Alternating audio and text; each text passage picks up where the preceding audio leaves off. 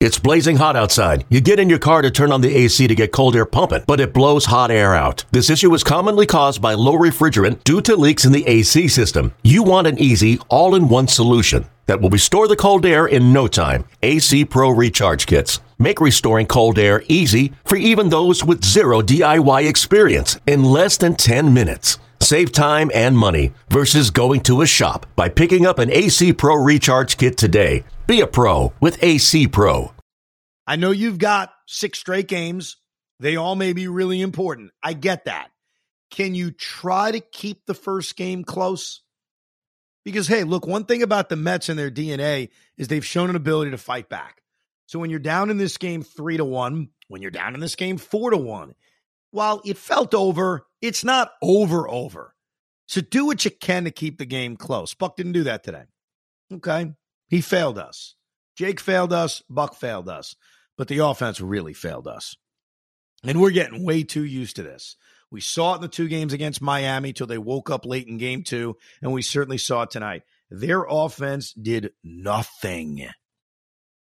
And I could live because I mentioned this earlier. When you're facing an ace, and Max Fried is an absolute legitimate ace in Major League Baseball, even though that word has become like no one knows what an ace is anymore. I'm getting DMs. Jacob DeGrom isn't an ace. So I don't know who an ace is. There aren't many aces in baseball. I think Max Fried's proven he is. I do. Whether it's in the postseason, whether it's what he's done this season with a two and a half ERA, whether it's his career numbers. Max Fried's an ace. So I understand that when it's ace versus ace, you may lose two to one. You may lose three to one, and you may have to, as frustrating as it is, tip your hat to the opponent. You may have to do that. But the Mets were given a gift because after five innings, Max Fried, who had retired 10 in a row after the Guillorme gift of a base hit, wasn't feeling well. And again, I hope Max is okay, but he wasn't feeling well.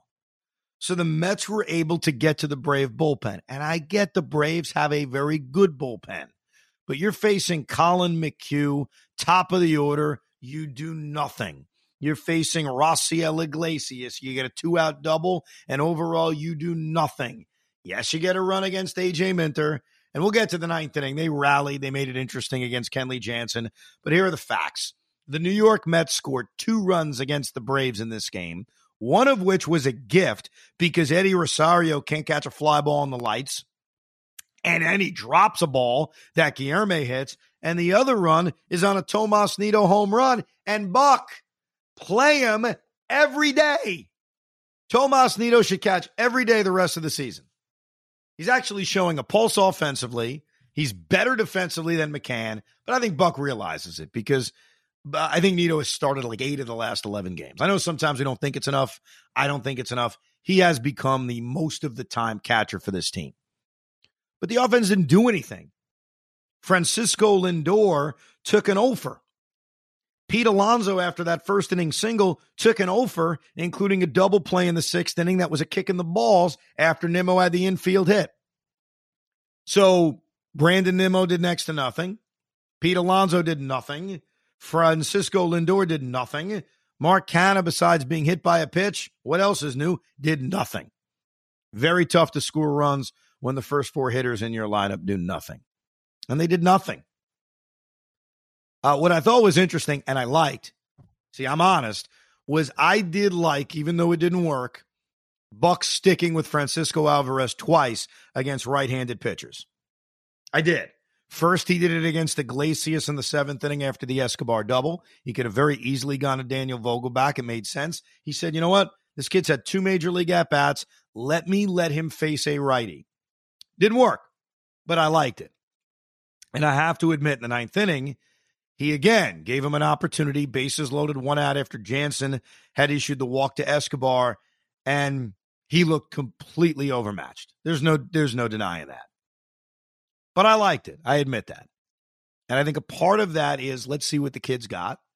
I think the other part of it is Daniel Vogelbach is not exactly in, you know instilling confidence in any of us. If Vogelbach had been hitting more recently, and Jansen's also really tough against lefties. I would factor that in. Maybe my view would be different, but I had no problem with that. I didn't. I want to be fair. I had a problem with Tylor Megill in the seventh inning, I had a problem with DeGrom coming out of the game, even though we later realized it's a blister. I did not have a problem with giving the kid a chance to hit. But I think he was also thinking ahead. If Tomas Nido, despite the home run in the eighth, had come up in the ninth, then he was going to use Daniel Vogelbach. Then he would have used that chip. They don't have a lot of great chips on their bench right now. So I think if you're Buck, you got to be judicious about when you use them. And I think that's a part of the thinking. I think he realizes if I use Vogelbach in the seventh, there's a chance, you never know how this game's going to play out. Vogelbach may see a lefty later in this game. And then what do I do? Who am I using? So I think a part of sticking with this lineup was, yeah, give the kid a chance. Why not? But I think the other part is I'm thinking long term. I'm thinking ahead. I don't have that many bullets to use. When should I use my bullets? And look, we all wanted Alvarez up here. It's only one game.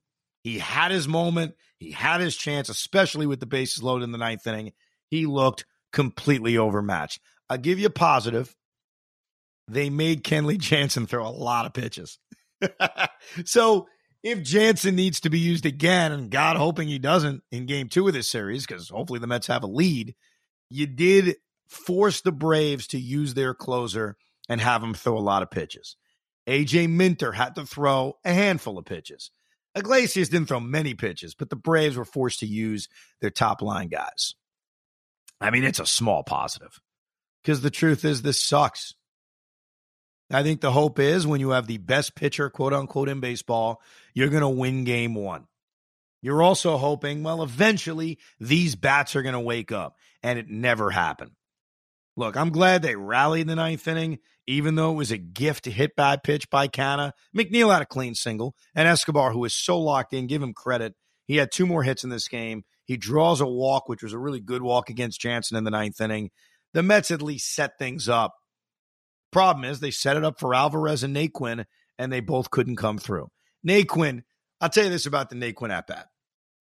And it's not just being negative. Tyler Naquin had the weakest nine pitch at bat or eight pitch at bat, whatever it turned out to be, you'll ever see.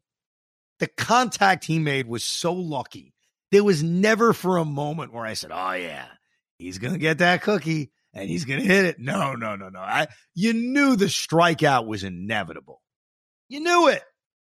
Uh, he's barely tipping pitches. He's check swinging. He's hitting weak pop ups that somehow find the first row. And, and, look, he had to use them. I was thinking for a second, would I pinch hit Vogelbach for Naquin? And you really couldn't. Position wise, what are you going to do? It's a part of how I guess you could have eventually just used Terrence Gore, but then you have Nido coming up. You're really not going to then pinch it for Nido. So you were sort of forced to give Tyler Naquin that opportunity. But look, this sucked, man. Uh, the good news is we knew going into this series, win a game. That's it. And at least you control your future. But it still sucks to lose to this team. It sucks to lose to these guys. It sucks to hear these fans with their dopey, constipated tomahawk chop chant everything about playing the Atlanta Braves blows. And yeah, for those of us old enough, it sort of felt like the late 90s all over again. I know it's a different stadium, and obviously all the players are different. I mean, freaking Alvarez wasn't even born yet when the Mets were playing the Braves in the late 90s, but it just had that feel. Now, here's the good news Max Scherzer's on the mound in game two. And I am not going to argue with anybody who wants to tweet at me or say, Max Scherzer's the ace, and I trust him the most. You know what? Based on this season, and that's all we can look at, why wouldn't you trust Max Scherzer the most?